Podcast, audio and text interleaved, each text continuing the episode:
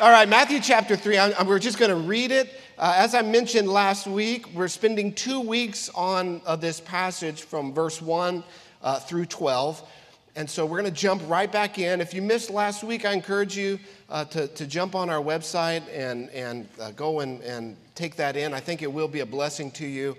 Uh, last week, we, we focused in on one part of the passage. Today, we're really going to key in on a phrase that is used here in verse 8, but we'll read the whole passage here uh, just so we have the context for us this morning.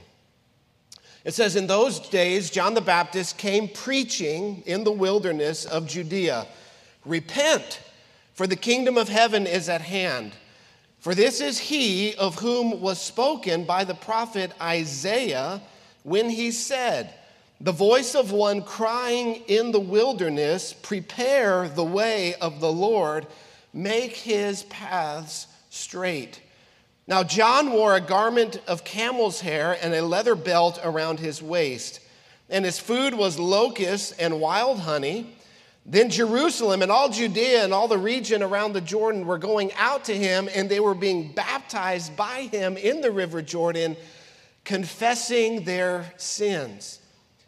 But when he saw many of the Pharisees and Sadducees coming to his baptism, he said to them, You brood of vipers, who warned you to flee from the wrath that is to come?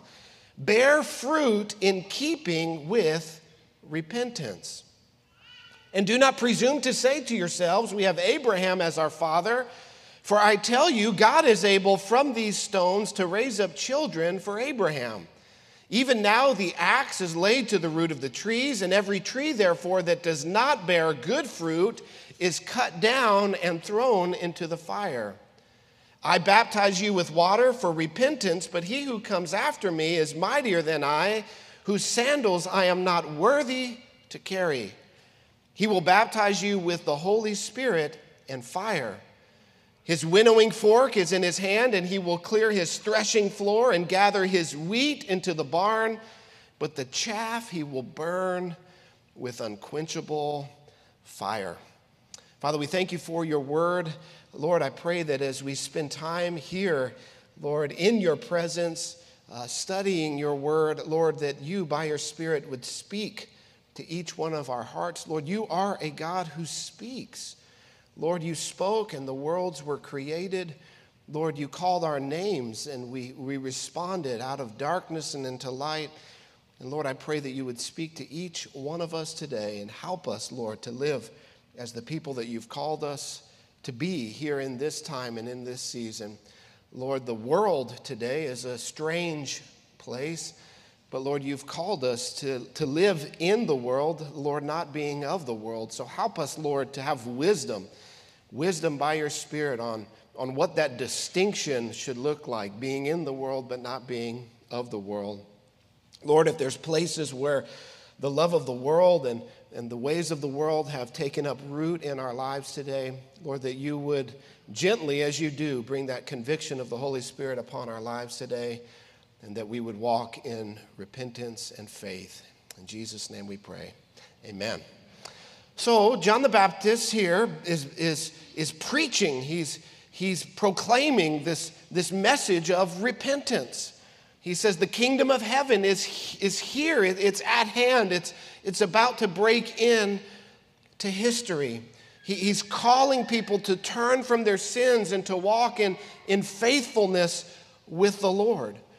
It's a message that is, is a little bit jarring, it's a little bit shaking because he, he's preaching to the Jewish people. He's pe- preaching to the covenant people. He's preaching to people who, who believe that they are already right with God by, by merit of, of being a part of Abraham's family. And, and, and he's beginning to, to preach on turning from sin and, and walking in faithfulness with God, and that God's kingdom is about to break in to the world.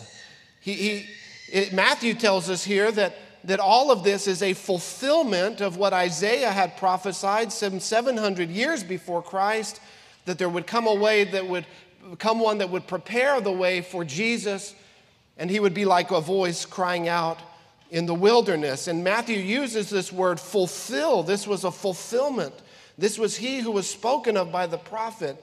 And over and over, we've seen in the first two chapters, and then here again in Matthew chapter 3, that Matthew is saying that these things are a fulfillment of what came before us. And, and that's so important that we understand this. Jesus in the story of the gospel is not just some fable. It's not just some story. It's not just something that, that someone thought of and wrote down. No, it, it, is, it is historical events. The life, death, burial, resurrection, ascension of Christ, that actually happened. And also, what John is saying, or, or what uh, Matthew is saying, is not only did it actually happen, but it was rooted in something. It grew out of something, it came from somewhere that what happens in Christ is what God has been working on and producing in human history all the way back to Adam, all the way back to the creation of the world. These events are fulfilling what God has been working towards and what God has been building towards. The result we see here is there's this widespread, widespread revival that takes place, that, that breaks out, where people are turning from their sins. They're going and they're being baptized, which again was scandalous because the only time people were baptized prior to this was when a Gentile was converting to Judaism. And here we have Jews, people of the covenant, who, who are being baptized, symbolizing that their sins are being washed away. And it's not just a few people, it's not just one or two. It tells us that, that all of Jerusalem is going out, that the whole surrounding region of Judea is going out to this prophet in the wilderness who is preaching this message. And, and last week, we, we talked about how we need to be praying that God in our day would raise up some voices in this wilderness to preach and to proclaim uh, maybe a message that seems harsh, seems seems uh, rough around the edges, but nevertheless confronts people in their sin and calls them to faith in Christ. Of course, here we see what is the result. The result is revival. We talked about how last week, last week, how revival isn't produced by soft, meaningless drivel, a few nice platitudes you know, kind of that coffee mug Christianity. That's not what produces revival. What produces revival is the preaching of the gospel and the preaching of repentance. We looked at that last week, so I'm, I'm, I'm we're not gonna, I'm not going to repreach last week's message. But today, my aim is, is again very practical. I want to come alongside you, I want to help you to put into practice some, really, some foundational principles and so we're going to look at a couple extra passages. If you want to flip over to them now, when we get to them, we'll look at Psalm 51. And we're going to look at 1 John chapter 4, Psalm 51 and 1 John chapter 4. But here we see that there's a group of people that come out that Matthew identifies as Pharisees and Sadducees. Pharisees and Sadducees. These were the religious leaders. These were the, the established, the establishment, if you will, in, Jerusalem. I don't have time this morning to go into the distinction between them, but Pharisees were very conservative in their approach. Uh, they, they, they believed that they would be saved by their own righteous works and good deeds. Sadducees, on the other hand, were very theologically liberal. They cozied up to Rome and they denied things like the supernatural, the resurrection. They didn't believe in angels. They, they were just so practical and so liberal, and they just kind of thought this life is all there is, so let's just get as much out of it as we can. These two groups were constantly at war with each other because their doctrine was totally separate. However, we do find in the Gospels they're united around one thing their rejection of Christ, which is somewhat interesting because that today is really the only thing that the world can agree on. You, find people from, from conflicting views, from conflicting worldviews, from, from radical feminism to the LGBTQ uh, parade, flag parade, whatever, alphabet parade. You, you find these two things that should be at war with one another, right? But they're united somehow, which makes no sense logically. However, what do they end up uniting on? They unite on the front of rejecting God, rejecting His Word, and rejecting Christ because though ideologically they should be diametrically opposed to one another, what they're really diametrically opposed to is Christ. And so, uh, same here. There's, a, there's this ultra conservative group and this ultra liberal group, and of course, I'm talking the- theologically, not politically, that we're constantly at war with one another, but then when it comes to the issue of Christ, they somehow are best friends with one another. They're allies in that fight. And John recognizes them, he sees them coming to, uh, to watch what's happening, to watch the revival. They're not coming to be baptized, they're sort of sitting out around the periphery, observing what is happening. And John, notice what he says. He doesn't say, Oh, I'm so glad you're here. Welcome. Oh, let's roll out the red carpet. The big wigs are here. Let's get them a front seat here at the baptism. No, what does he call them? You brood of vipers. And of course, vipers in the Bible, vipers are a snake. I don't know if you know this, snakes aren't viewed very good in the Bible. All the way back to Genesis chapter 3, where Satan comes disguised as a serpent, all the way to the end of the book, the book of Revelation, where Satan is identified as that serpent. A brood is, a, is an offspring. It's, it's kind of that, that group of, of eggs that have hatched. And so here, John calls the religious leaders, those who are, are supposedly the, the closest to God, he, he doesn't call them anything good, but he calls them the offspring of Satan. It's quite an, quite an accusation. He says, Who warned you to flee from the wrath that is to come? That, that God was going to bring judgment in that day as the kingdom of God broke into the world. And then in verse 8, and here's where I really want to focus in today, he tells them this statement bear fruit in keeping with repentance. These people were coming, the crowds were coming, they were repenting, they were confessing their sin. And here comes this other group, and John recognizes their hypocrisy, and he says, For if, if, if you're really repenting, there will be fruit, there will be evidence. We will see what it is that has taken place. There, there, there will be a change of heart. You look at verse 10, he says it again every tree that does not bear good fruit is cut down and thrown into the fire. Uh, a companion passage to this would be uh, John chapter 15. I don't have time to go there this morning, but if you wanted to this week, as you meditate on the word, go to John 15 and it will even shed more light here on this passage. But I want to talk about repentance this morning. What is repentance? What is this word? He says, bear fruit in keeping with repentance. These people were repenting, and John says, if you are repenting, there will be fruit of it. But what is repentance? The message that he preaches calls people to repent. Literally, John's message is repent. The kingdom of heaven is at hand.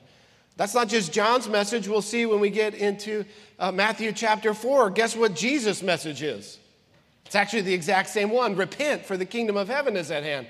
After the, the death, burial, resurrection, ascension of Christ, the Spirit is poured out on the church. Guess what the apostles preach? Repent, for the kingdom of heaven is at hand. Guess what the church today should also be preaching? Repentance. So, what is this word? What is this word? And, and it's not just John that preached it, it doesn't just start here. In fact, it starts with all of the Old Testament prophets as well. So, so the theme of the Bible really is one of repentance. Repentance of sin and faith in God. But what is repentance? So I want to start this morning with what repentance is not. What repentance is not, because often repentance is mistaken for these things. So, first and foremost, repentance is not feeling bad. Repentance is not simply just feeling bad about something or feeling sorry for something. That's not repentance. Repentance is also not regret over the consequence of sin. Repentance is not regret over the consequence or the fallout from sin. Repentance is not regret or sorrow of having the sin found out. That's not repentance either. You see, all of these that I've just mentioned that repentance is not, all of those are concerned with what? The self, concerned with me, rather than concern for who? For God. You see, often repentance is mistaken for, and we think we have repented when we've experienced some of these sort of surface level feelings. It's like when I go to, as I periodically and sometimes often have to, discipline my children. I know that you parents have experienced this. When you tell them they are going to receive discipline, they immediately begin to weep, begin to wail, begin to be filled with all of these emotions and crying out for mercy. And their weeping and their wailing is at the thought of receiving discipline.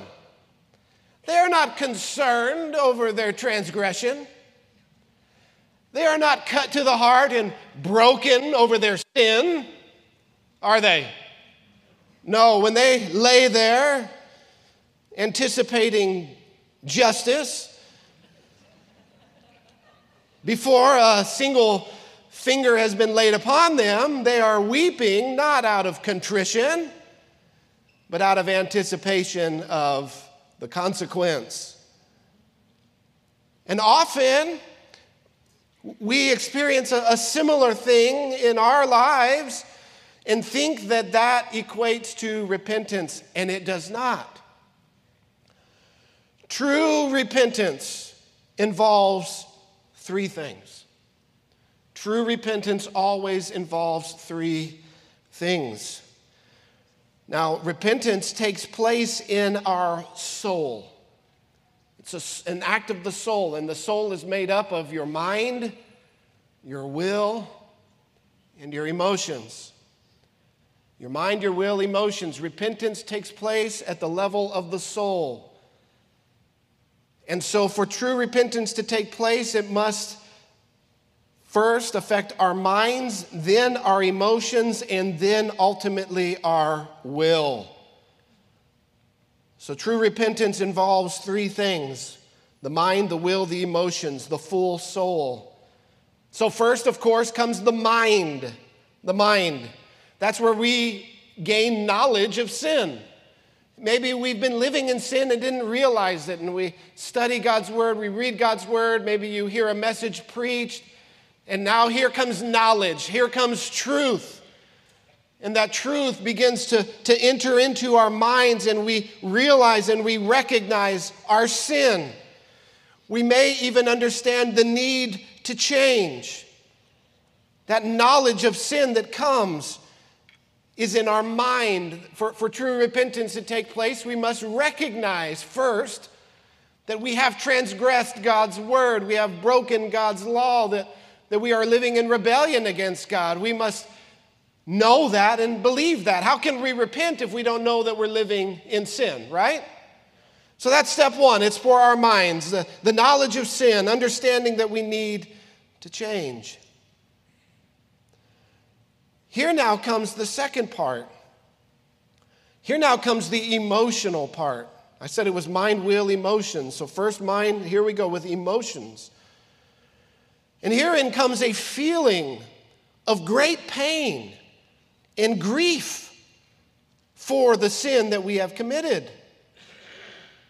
This is what the Bible calls godly sorrow.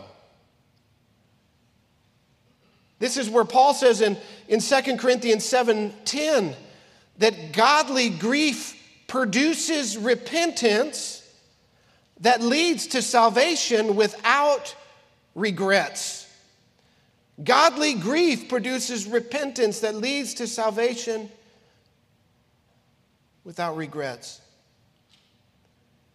That first comes the knowledge of sin. First comes that I know that I'm in sin and, and I've transgressed God's law and I've, I'm living in rebellion. I, I, I know what I ought to be doing, but, but then comes in this grief and this godly sorrow, this brokenness of heart over sin.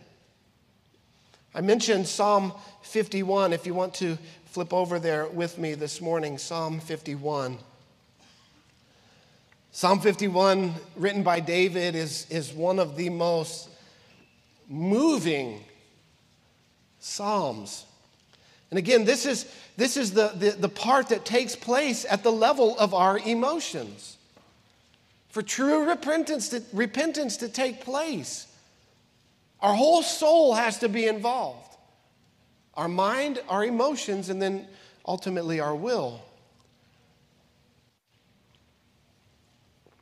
Psalm 51, it tells us here, a psalm of David written when Nathan the prophet went to him after he had sinned with Bathsheba.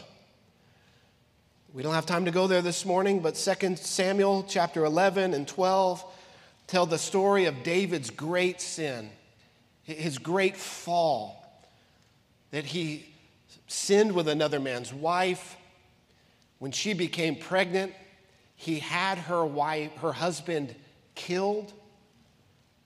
This wasn't just anybody, it was actually a close friend of David, one of his most loyal subjects. King David has him killed to cover his sin, and he thinks that he has gotten away with it. He thinks that no one knows about it. After Bathsheba mourned over her husband, he marries her and he thinks the sin is covered. And so God sends Nathan the prophet to go and to tell David a, a story. And upon hearing, you know what, we'll take time to go there, I'm sorry. Uh, 2 Samuel, we'll just do it very quickly. 2 Samuel chapter 12. It's just so powerful.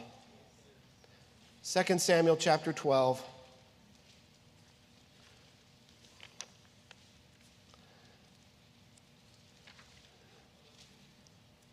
It would take just as much time for me to paraphrase it than just to read it. So, and it'd be much better if we just read it. So David sins, co- tries to cover his sin. If you look at the, the very end of, of chapter 11, it says, David sent and brought her to his house, and she became his wife and bore him a son. But the thing that David had done displeased the Lord. And the Lord sent Nathan to David. Nathan was a prophet. And he came to him and said to him, There was two men in a certain city, one rich and the other poor. The rich man had very many flocks and herds, but the poor man had nothing but one little ewe lamb, which he had bought. And he brought it up, and it grew up with him and with his children. And it used to eat of his morsel and drink from his cup and lie in his arms, and it was like a daughter to him. Now there came a traveler to the rich man, and he was unwilling to take one of his own flock or herd to prepare for the guest who had come to him. But he took the poor man's lamb and prepared it for the man who had come to him for a meal. Then David's anger was greatly kindled against the man. And he said to Nathan, As the Lord lives, the man who has done this deed deserves to die. And he shall restore the lamb fourfold because he did this thing and because he had no pity. Then Nathan said to David, You are the man. You are the man. Here comes the knowledge of sin. Here comes the truth that's confronting what he had done. Thus says the Lord, the God of Israel I anointed you king over Israel, and I delivered you out of the hand of Saul. And I gave you your master's house and your master's wives into your arms, and gave you the house of Israel and of Judah. And if this were too little, I would have given you much more. Why have you despised the word of the Lord to do what is evil in his sight? You have struck down Uriah the Hittite with the sword and have taken his wife to be your wife and have killed him with the sword of the Amorites. Now, therefore, the sword shall never depart from your house because you have despised me and have taken the wife of Uriah the Hittite to be your wife. Thus says the Lord I will raise up evil against you out of your own house. This is what his own son, David's son, Absalom, is the fulfillment of this prophecy. I will take your wives before your eyes and give them to your neighbor, and he shall lie with your wives in the sight of the sun. For you did it in secret, but I will do this thing before all Israel and before the sun. David said to Nathan, I have sinned against the Lord. And Nathan said to David, The Lord also has put away your sin, and you shall not die. Nevertheless, because by the deed you have utterly scorned the Lord, the child who is born to you shall die. Then Nathan went to his house. Here comes the knowledge of sin. But David, when he hears this and he hears this message, and, and he can't hide from his deeds, and his actions are laid before him, the truth laid before him, he repents.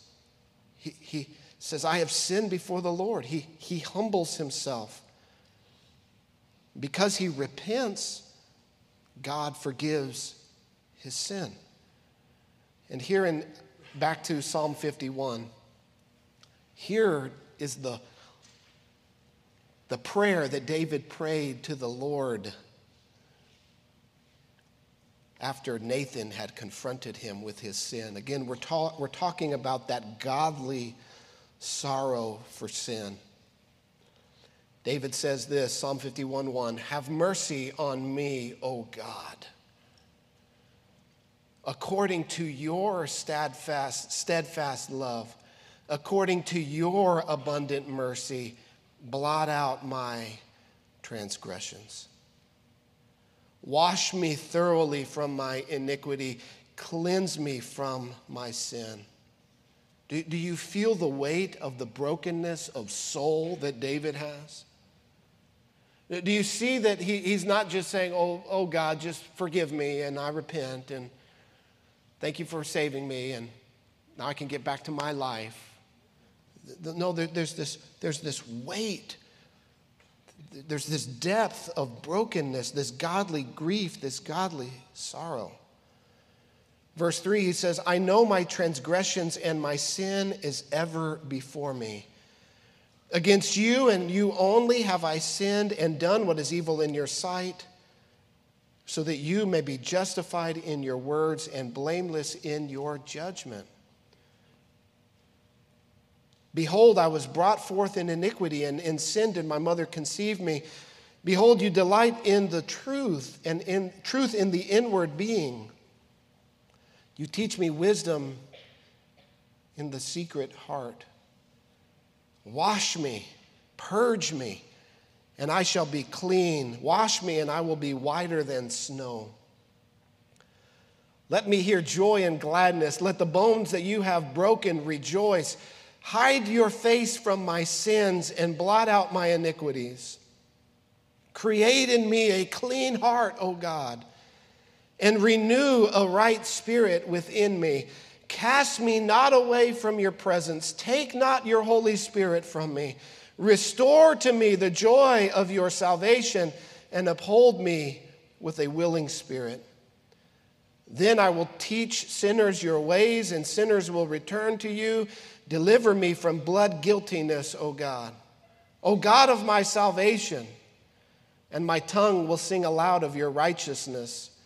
O Lord, open my lips, and my mouth will declare your praise. For you did not delight in sacrifice, or I would give it. You will not be pleased with a burnt offering. The sacrifices of God are a broken spirit, a broken and contrite heart, O God, you will not despise. The first step in, in true repentance, and we're called to bear fruit in keeping with repentance. The, first step is the knowledge of sin. The first step is, is, is in the mind. It's knowing that we have sinned against God, that we have broken his law. But the second step is in the issue of the emotions. He says God doesn't desire sacrifice, but instead a broken and contrite heart. A broken and contrite heart. A lot of times we try to make deals with God. A lot of times we think that we can sort of tip the scales. Where if we know we're living in sin in one area, we think if we work really hard in another, that it somehow cancels out the sin that we're living in. That's not the way it works. We don't earn our salvation through good works. No, Jesus on the cross paid the price for sin.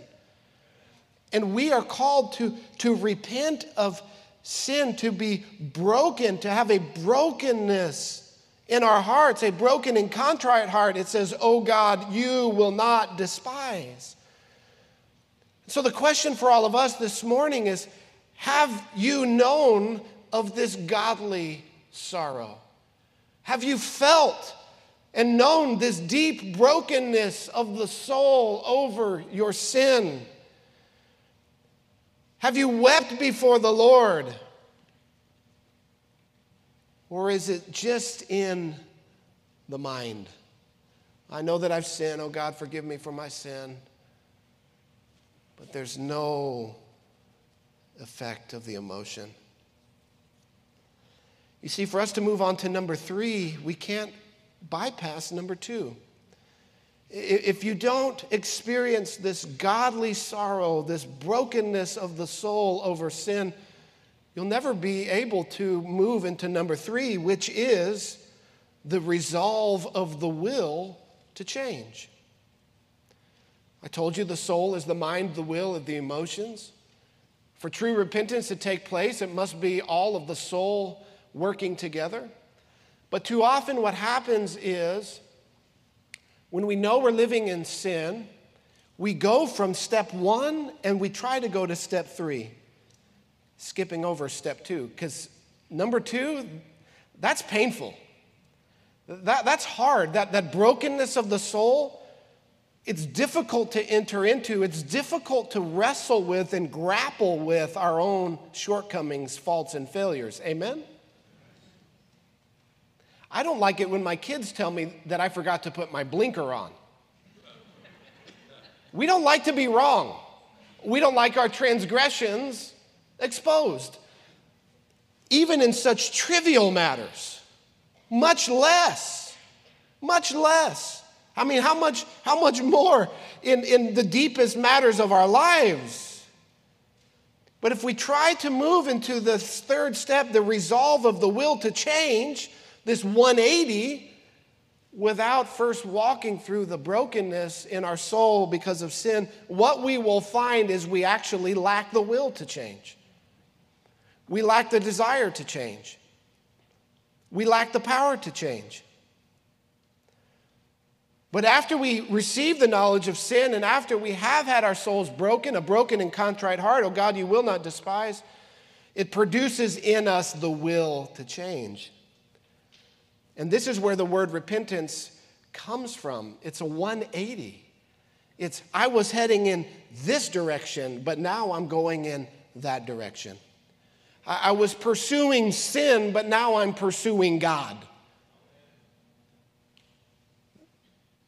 This 180. And it carries with it this deep resolve to never commit that sin again. This deep and abiding desire to make the changes necessary to safeguard ourselves.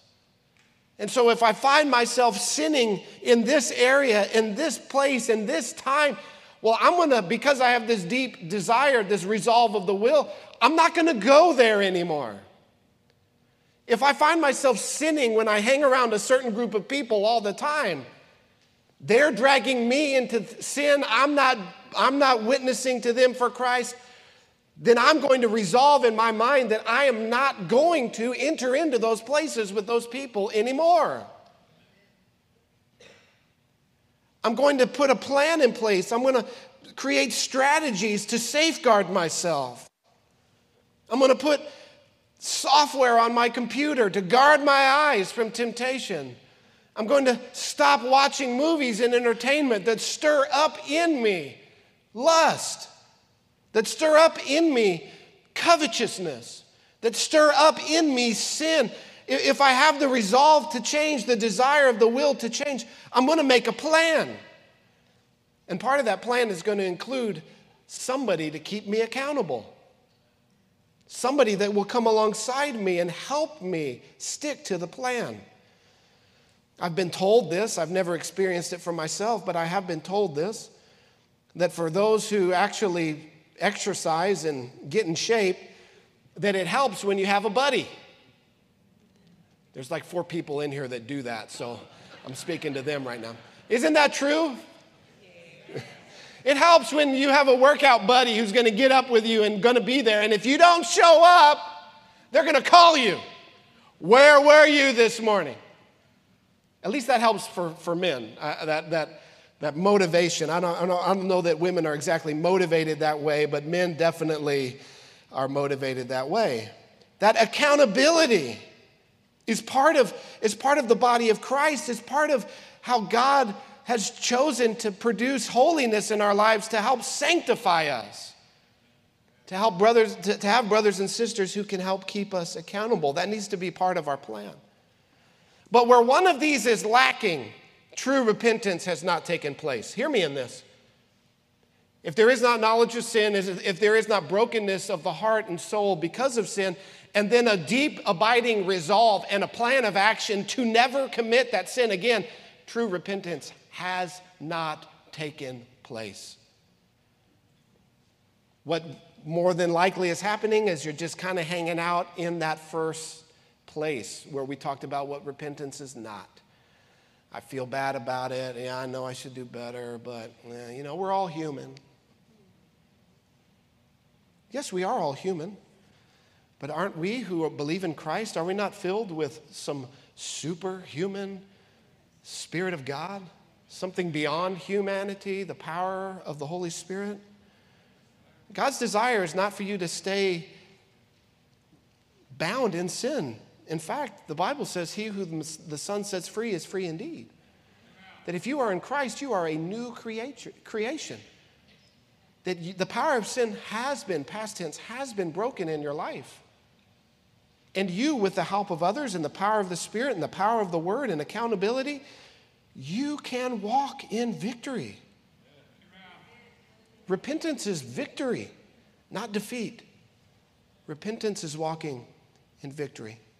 Now, if you're struggling with this, if you find yourself struggling with repentance, maybe you, again, you know you're living in sin, you understand you need to change. Maybe you even want to change, but you're, you're finding it hard to find the will to change. Maybe you're lacking in that grief, that brokenness of the soul. What can you do at this point? What can you do? Well, again, as I told you, repentance is a matter of the soul. And the soul, I want to give you, I want to give you just some real practical things here. The soul is like a garden. Whatever you plant in it is going to grow. Also, there are just weeds that pop up that you got to pull out, where they're going to take over everything. The soul is like a garden, it grows whatever seeds are planted in it. And so if you find yourself with the knowledge, knowing you need to change, but not the brokenness of soul to change, I have to ask you, what are you taking in to your soul? Are you taking in, are you watching, are you reading, are you listening to things that deaden your soul to the truth of God's word? Are you taking in things that harden your heart? What are you watching? What are you reading? What are you consuming? It affects your soul. It really does. The Word of God softens our hearts, it will break our hearts. But if we're not in the Word and we're just living in the world, media, news, movies, entertainment, music, comparing ourselves to people on social media, that's a big trap. You, you're confronted with the truth, the knowledge of sin, but then you begin to compare yourself to other people and other families and other husbands and other wives, and you say, at least I'm not like that.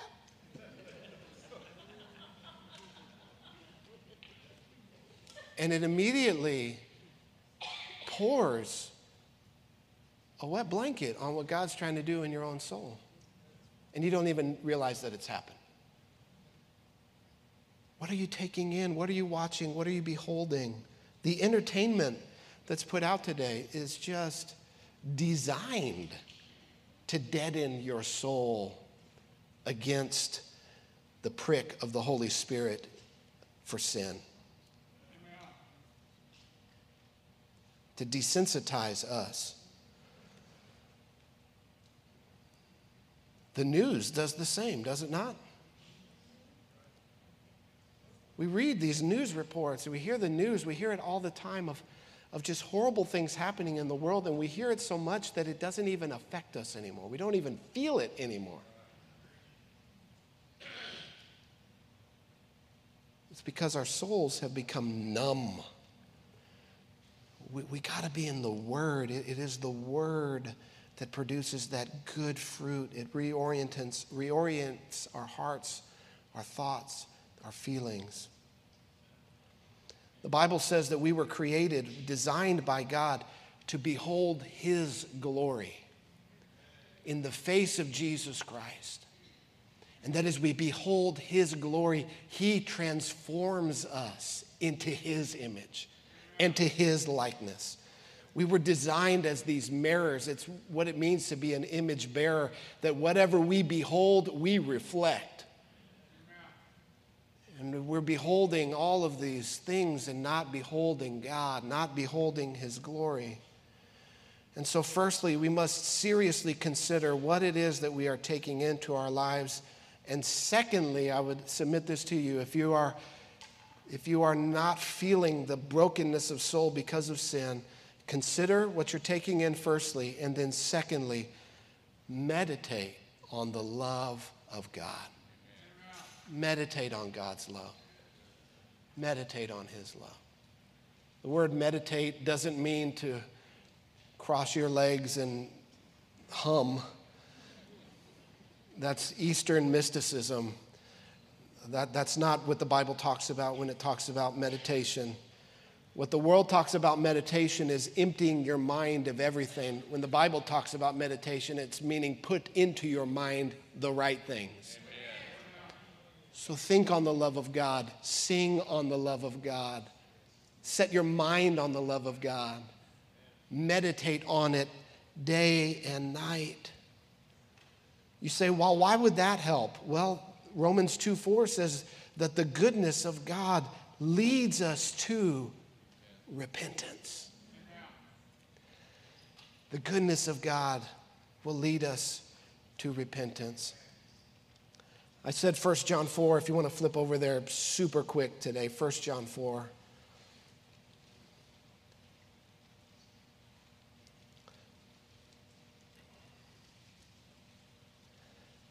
To meditate on the love of God, God's love. Wow.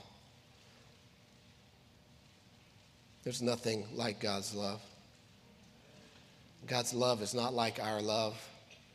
God's love, love is not like worldly love. God's love is, is holy, it is totally other.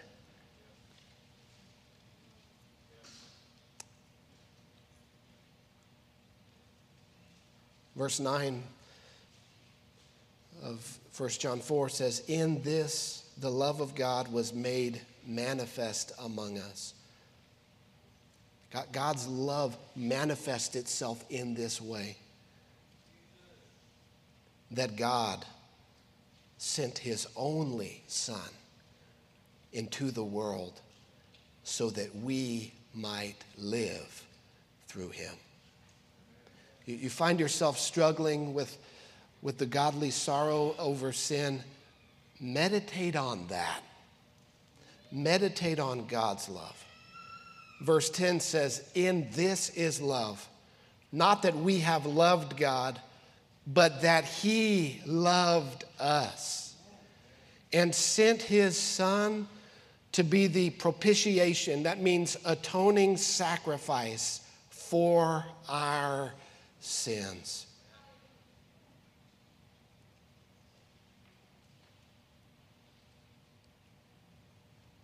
Meditate on God's love meditate on the love of God expressed in the cross of Christ.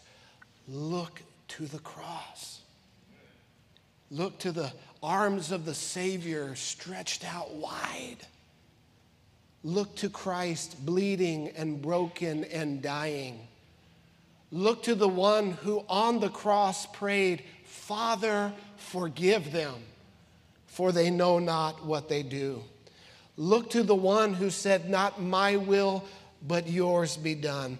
Look to the one who despised the shame of the cross, but went to it for the joy that was set before him.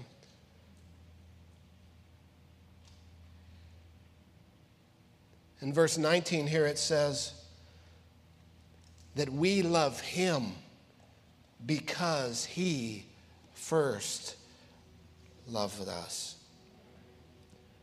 When we look at God's love, when we see His love for us, what does it produce in our lives? A love for Him. A love for Him. When we see how He has sacrificed, when we see how He has humbled Himself, when we see everything that He has done because of His love for us, it produces in us a love for Him. And then Jesus, of course, says, If you love me, you will keep my commandments. So our repentance, our obedience flows not from our love for Christ. Rather, our love for Christ flows from his love for us, demonstrated perfectly at the cross. Therefore, the foundation, what undergirds all of my Christian life, what undergirds even my repentance, the foundation for my repentance is God's love for me. So, to grow in repentance, I must grow in my knowledge of God's love. And I grow in my knowledge of God's love as I meditate on the gospel. The gospel, which tells me the depths of my sin, the goodness of my Creator, the holiness of God. The gospel, which tells us about Emmanuel, God with us, the incarnation, about his substitutionary sacrifice, that he died in my place. When I meditate on his victorious resurrection to give me new life and eternal life, when I meditate on his ascension into glory, seated at the right hand of God, and when I meditate on that, He gives eternal life to all who would believe in Him because of grace, grace, grace, grace, grace. Not because of my works, which are as filthy rags, but because of His finished work on the cross. Grace, grace, grace. Amen. And so repentance then finds its true source of power not in my love for God, but in His love for me. And what glorious good news this is, because my love at times grows cold. Because my love at times can be passionately hot one moment and then ice cold frigid the next. But God's love for me burns brighter than a thousand suns, perfectly, continuously, constantly. In fact, His love for me existed before the worlds began. Amen.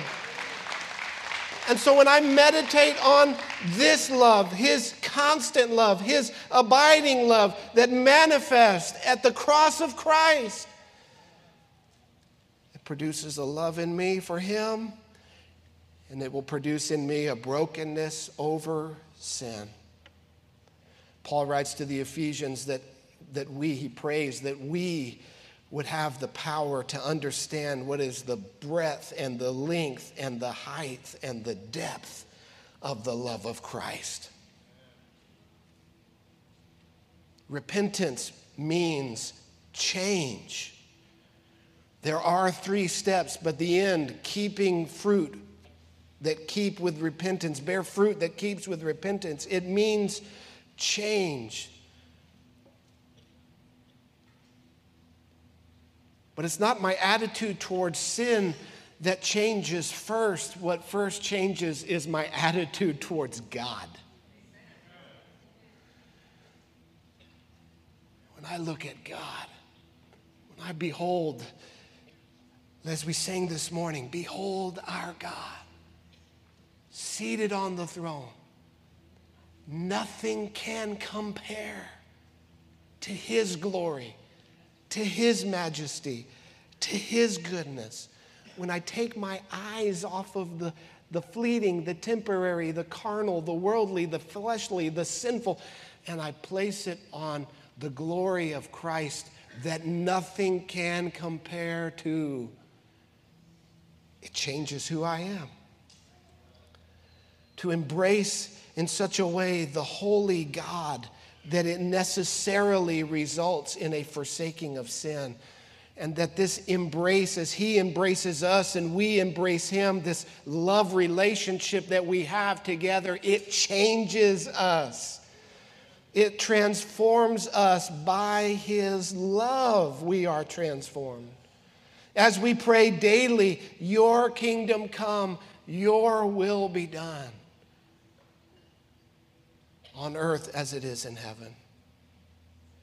What we need to do is we need to let the love of God flow into and saturate every fiber of our being.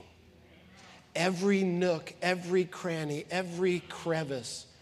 And that there are some of us who, because we have been hurt in the past, we are afraid to, we are unwilling to open ourselves up to the love of God because we have been hurt by people who said that they loved us. And so we have walled off areas of our heart and areas of our soul from even God Himself. And God's love is not like the world's love. God is one who will never leave us or forsake us. God is the God who is always with us. God is the God who, who takes everything in our lives and works it for our good. Amen. And we need to let the love of God, we need to let down those, those barriers that we've placed in our lives and let the love of God flood into our souls and saturate every fiber of our being. And if we will do that, we will bear fruit that keeps with repentance. It's not based on my love for Him. At the root, the foundation that undergirds it all is His amazing love for us. Amen. I invite you to stand with me this morning as we reflect on God's amazing love. As we come to the cross, as we, or we come to communion, we focus here on the cross.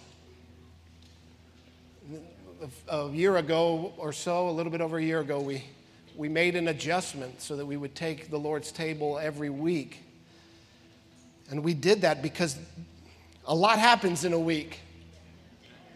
And we need to reflect on the glory of God in Christ. We need to reflect on the love of God that's shown in the cross of Christ.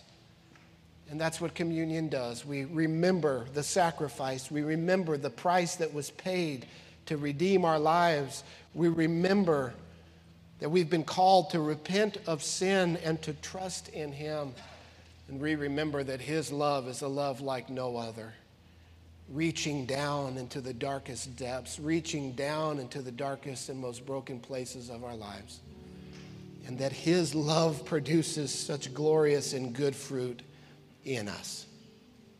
And so, as we take of communion this morning, I just invite you to trust in Him to trust in the goodness of the one who hung on that tree, who was nailed to the cross, who endured the shame and who endured the price for sin, and who gives forgiveness and grace to all who would believe on him in faith. Amen. Father, we thank you for your word and this time in your word. Lord, I pray that you would help us by your Spirit to bear fruit and good fruit that keeps with repentance. Lord, as we come to the table, we remember the great price that you paid to redeem our lives. And we give you glory and we give you praise. Press these truths deep into our heart. Help us to remember that it is all of grace. In Jesus' name we pray. Amen.